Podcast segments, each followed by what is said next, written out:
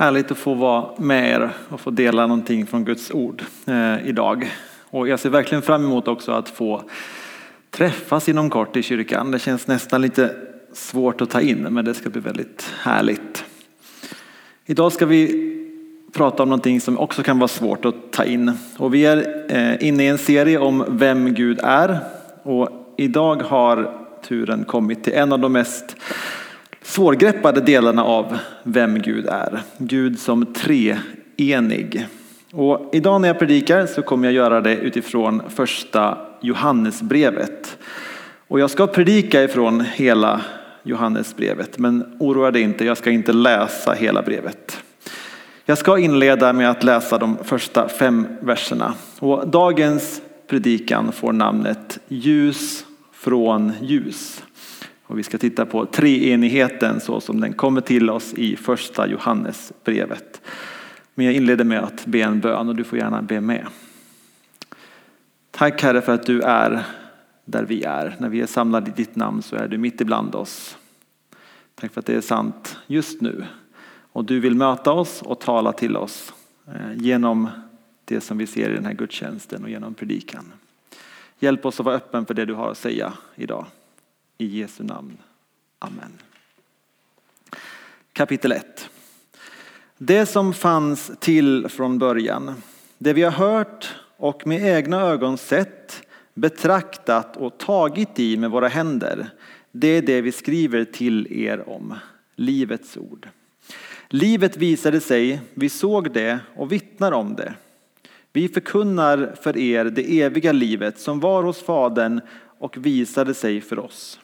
Det vi har sett och hört förkunnar vi för er så att också ni kan dela vår gemenskap som är en gemenskap med Fadern och hans son Jesus Kristus. Det här skriver vi till er för att vår glädje ska bli fullkomlig. Det budskap vi har hört från honom och som vi nu förkunnar vidare för er är att Gud är ljus och att det inte finns något mörker i honom. I den här inledningen så siktar Johannes på att sammanfatta allting han hört, allting han sett och det som han själv fick uppleva angående den personen som han skrev ett helt evangelium om, Jesus Kristus. Och det måste vi säga är ganska bra gjort. För i det evangelium han skrev, det där 21 kapitel långa Johannesevangeliet, slutar med en bekännelse. Att det helt enkelt finns för mycket innehåll i det som Jesus gjorde för att någonsin kunna skrivas ner. Den sista versen i Johannes evangeliet säger Jesus gjorde också mycket annat och om man skulle skriva ner alla dessa händelser så tror jag inte att hela världen skulle rymma alla de böcker man då måste skriva. Tänk lite på det. Det finns för mycket för att kunna skriva ner, känner han. Ändå lyckas han få ner det viktigaste i 21 kapitel. Och nu är det som att någon ytterligare pressar honom och säger Tack Johannes för att du fick ner det till 21 kapitel. Mycket mer lättillgängligt än en hel värld full av böcker. Men det är ju ändå en ganska lång bok. Och jag är lite upptagen nu. Jag är lite upptagen med jobb, familj, paddel och den där serien som jag kollar på. Kan du skicka en sammanfattning av allt det där? Kan du ta bort allt det extra och bara sammanfatta det? Ska vi säga till tre ord? Johannes skulle då såklart med goda skäl kunna säga till den påhittade frågan nej tack. För en, hel, en del saker är helt enkelt inte tillgängligt för att samman, sammanfatta på det sättet. En del saker kräver att vi är med på resan. Att vi börjar på punkt A och tålmodigt går igenom punkt C, D, E och till slutet. Att sammanfatta det skulle innebära att lämna ut eh, själva poängen och syftet. Föreställ dig att du skulle fråga en spanska lärare att bara sammanfatta hur man, pratar, hur man lär sig prata spanska. Det grundläggande, utan detaljerna. Ja, det är ju någonting du måste lära dig. Det är ju en process. Du behöver lägga till ett vokabulär. Du behöver lära dig grammatik. Dessutom behöver du en hel del vanor för att lära dig prata spanska. Det kräver en massa övning. Ja, ja, men jag har bråttom. bara berätta det grundläggande, det viktigaste är att lära sig spanska. Det går liksom inte ihop att säga så. En del av de viktiga sakerna vägrar att låta sig sammanfattas på det sättet. Och det här med att sammanfatta saker blev en liten fluga på internet för ett tag sedan som handlade om att man skulle sammanfatta filmer med en mening och resultatet blev ganska roligt. Men också något som visar att en del saker låter sig inte sammanfattas på det sättet. Vilken film är till exempel det här? En grupp spenderar nio timmar på att lämna tillbaks ett smycke. Sagan om ringen. En grupp med människor dricker kaffe i tio år. Serien Vänner, precis. En snubbe åker hem. Här har vi, kunde vara IT, är Homeros Odysseen. Och det här blir såklart bara roligt om man sett eller läst verken som det handlar om. Men för den som gjort det så blir det också tydligt att det inte går att sammanfatta de här verken eh, på det här sättet utan att tappa bort det som faktiskt gör dem värt att uppleva och se. Men varför vägrar då inte Johannes den här utmaningen? Det han har att säga är ju egentligen för rikt, för mäktigt och helt enkelt för bra för att sammanfatta. Å andra sidan så kan sammanfattningar vara bra. De kan hjälpa oss att förstå var vi är på väg. Att hjälpa oss att läsa vidare genom de mer krångliga bitarna. För inledningen till exempel på första Johannes som vi nyss läste, den skulle vi kunna sammanfatta. Vi vill berätta för er det vi har upplevt så att ni också kan få uppleva det. Vi skulle såklart missa en del viktiga detaljer om livets ord och faderns relation med sonen, vilket ju kan vara en poäng i en predikan om treenigheten. Men en sammanfattning på det sättet kan hjälpa oss att hålla fokus genom en komplicerad text, text så som inledningen till första Johannesbrevet faktiskt är. Så att vi kan bli fria att uppleva all den rikedom som finns i det fulla verket. Då kan det vara skönt att höra att det handlar om att de vill dela med sig av någonting som de upplevt så att andra kan få uppleva det. Ibland när vi tar bort oss i detaljerna så kan det vara bra att komma ihåg den stora bilden. De är på väg med ett smycke med ringen till berget för att förstöra den. Det här handlar om en snubbe som är på väg hem. Då kan vi ta oss igenom striderna, namnen, de olika händelserna och detaljerna på ett bättre sätt. Då kan vi bli fria att eh, uppleva helheten i hela berättelsen. På samma sätt fungerar det med kartor.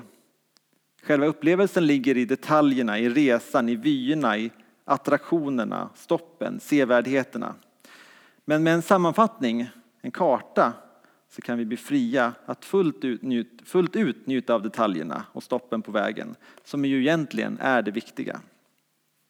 Så Johannes antar vår utmaning, vår påhittade utmaning och ger oss hela, hela grejen på tre ord. Han tar in allt det han fått veta och uppleva i Jesu liv och säger det budskap vi har hört från honom och som vi nu förkunnar vidare för er är att Gud är ljus. Gud är ljus. Den enkla meningen är inte ett direkt citat från, någon, någon, från någonting. Det finns inte med i den här formen i Johannesevangeliet och inte heller i något annat evangelium. Och vi har inget dokumenterat som visar oss att Jesus någonsin sa den här meningen. Och ändå så ger Johannes oss som en sammanfattning av budskapet av Jesus Kristus just den meningen. En superkort sammanfattning av allt det som lärjungarna sa, såg, upplevde och kom att förstå. När Guds son hade gjort allt det han skulle göra, när livet, döden och uppståndelsen var fullbordad och apostlarna ser tillbaka till det perfekta, livsförvandlande och världsomvälvande uppenbarelsen av Gud som Kristus, så säger Johannes, det budskap vi har hört från honom och som vi nu förkunnar vidare för er är, är att Gud är ljus. För att sammanfatta allt det. Den tidiga kyrkan hade ett smeknamn för Johannes. De kallade honom för teologen. Och det är lätt att se. Han talar mycket om Gud och det är precis det som teologer gör. Och han talar inte bara om det som Gud har gjort och de mäktiga saker han utför bland sitt folk. Han tar också nästa steg och förklarar vem Gud är.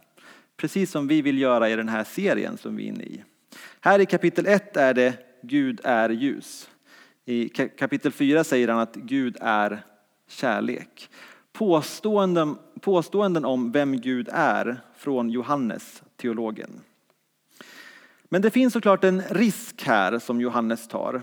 För så fort vi gör ett sådant påstående så frestas vi att också läsa det omvänt. Om Gud är ljus så är väl också ljus Gud, eller hur? Men nej, det här är inte en mening vi kan läsa omvänt. För Gud är inte vilket ljus som helst. Det ljuset vi lever i, det fysiska som lyser upp vår värld, som förtydligar och förskönar vår värld, är inte det ljus som Gud är. Det ljuset här nere under solen som Gud skapade när han lite förutsägbart sa ljus bli till. Det är det lilla ljuset, lokalt i himlakropparna. Det lilla ljuset och det stora ljuset som studsar omkring här nere. Ett relativt ljus som också blandas med skuggorna. Det kan alltid vara ljusare. Vi kan alltid föreställa oss att vi tar tag i dimmen och vrider upp den lite mer. Men Gud är det absoluta ljuset, det perfekta ljuset. Johannes går vidare och säger att det inte finns något mörker i honom. I honom finns inget mörker, ingen förändring, ingen hemlighet, inte något att gå emot sin egen karaktär, ingen förgänglighet, ingen plötslig överraskning eller lögn. Och det här är bra nyheter såklart, speciellt för den som är van vid att sätta sitt hopp till det som förändras. Det som ibland blir fel, det som tar slut, det som lämnar oss tomma och det som lämnar oss längtande. En annan Gud som också har skuggor, som behöver kompromissa med mörkret. Något vi inte kan lita på. Den sanna guden är ljus och alla andra är potentiella avgudar. Och Johannes avslutar faktiskt sitt brev med att skriva Mina barn, akta er för avgudar. Och vilket det är i våra liv, det vet vi bäst själva. Så i total motsats till den stora mängden usla gudar så ger oss Johannes den Gud som Jesus visar oss. Gud är ljus och i honom finns inget mörker.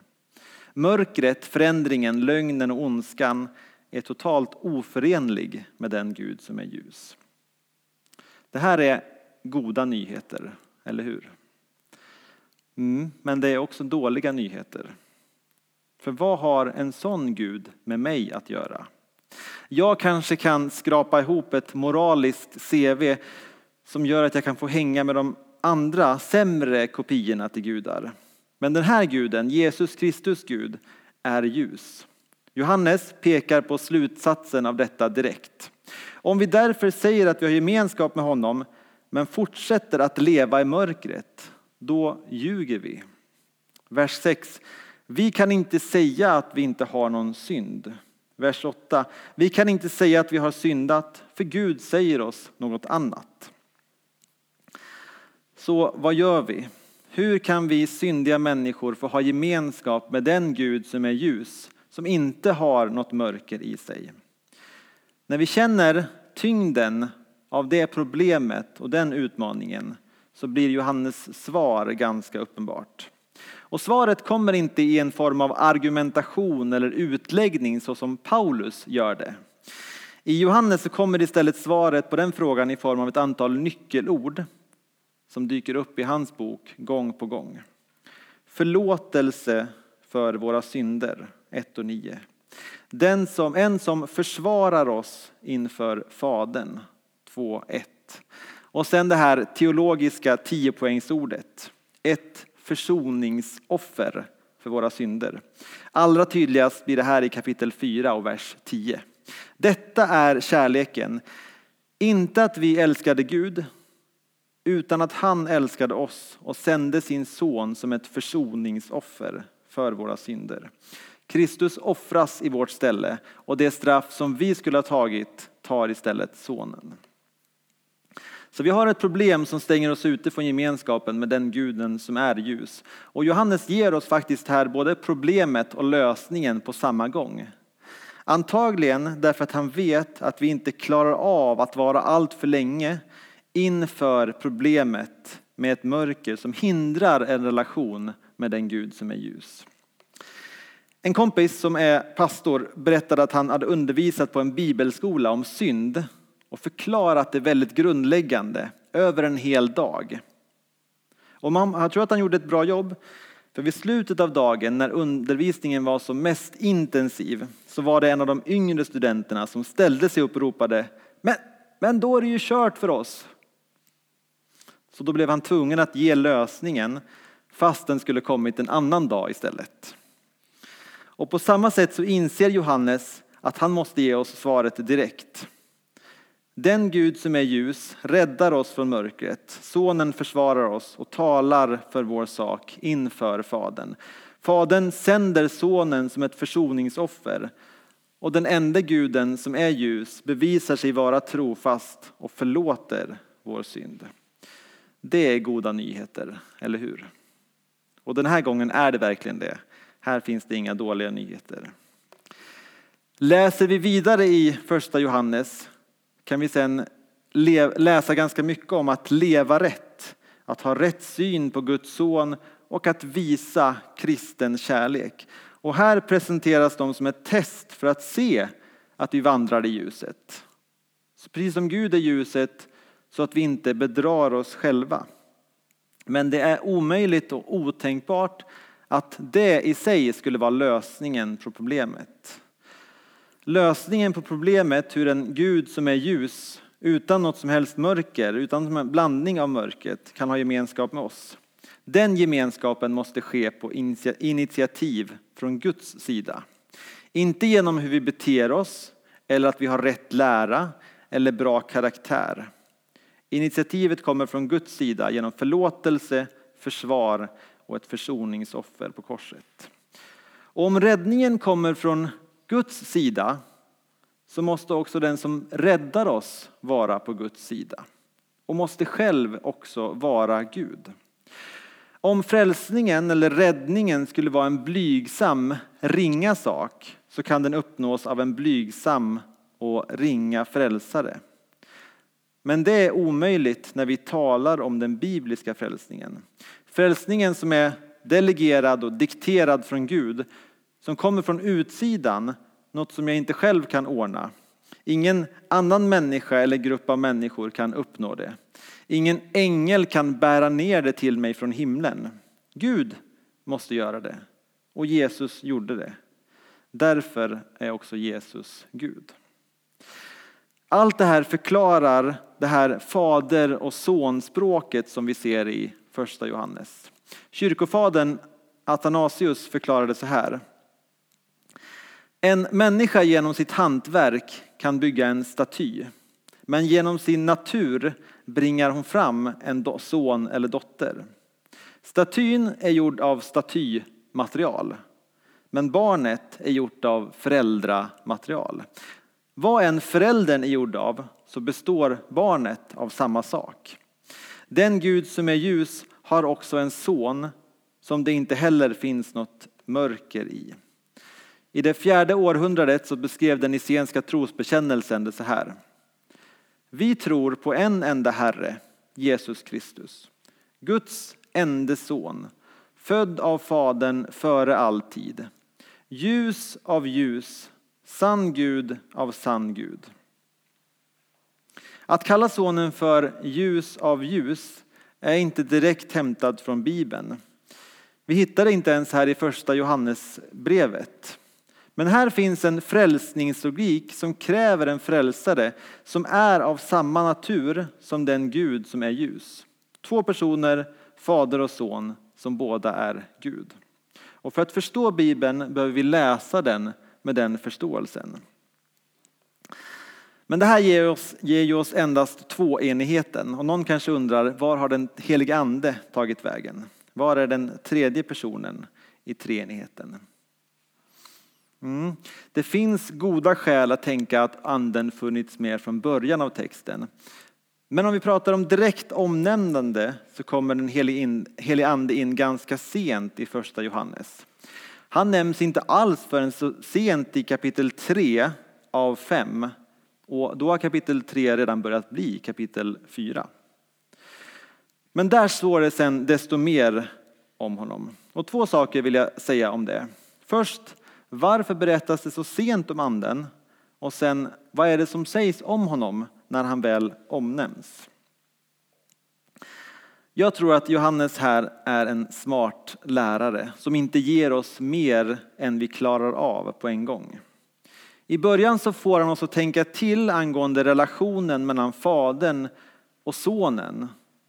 Som är två personer men en Gud. Och det är ganska mycket att ta in.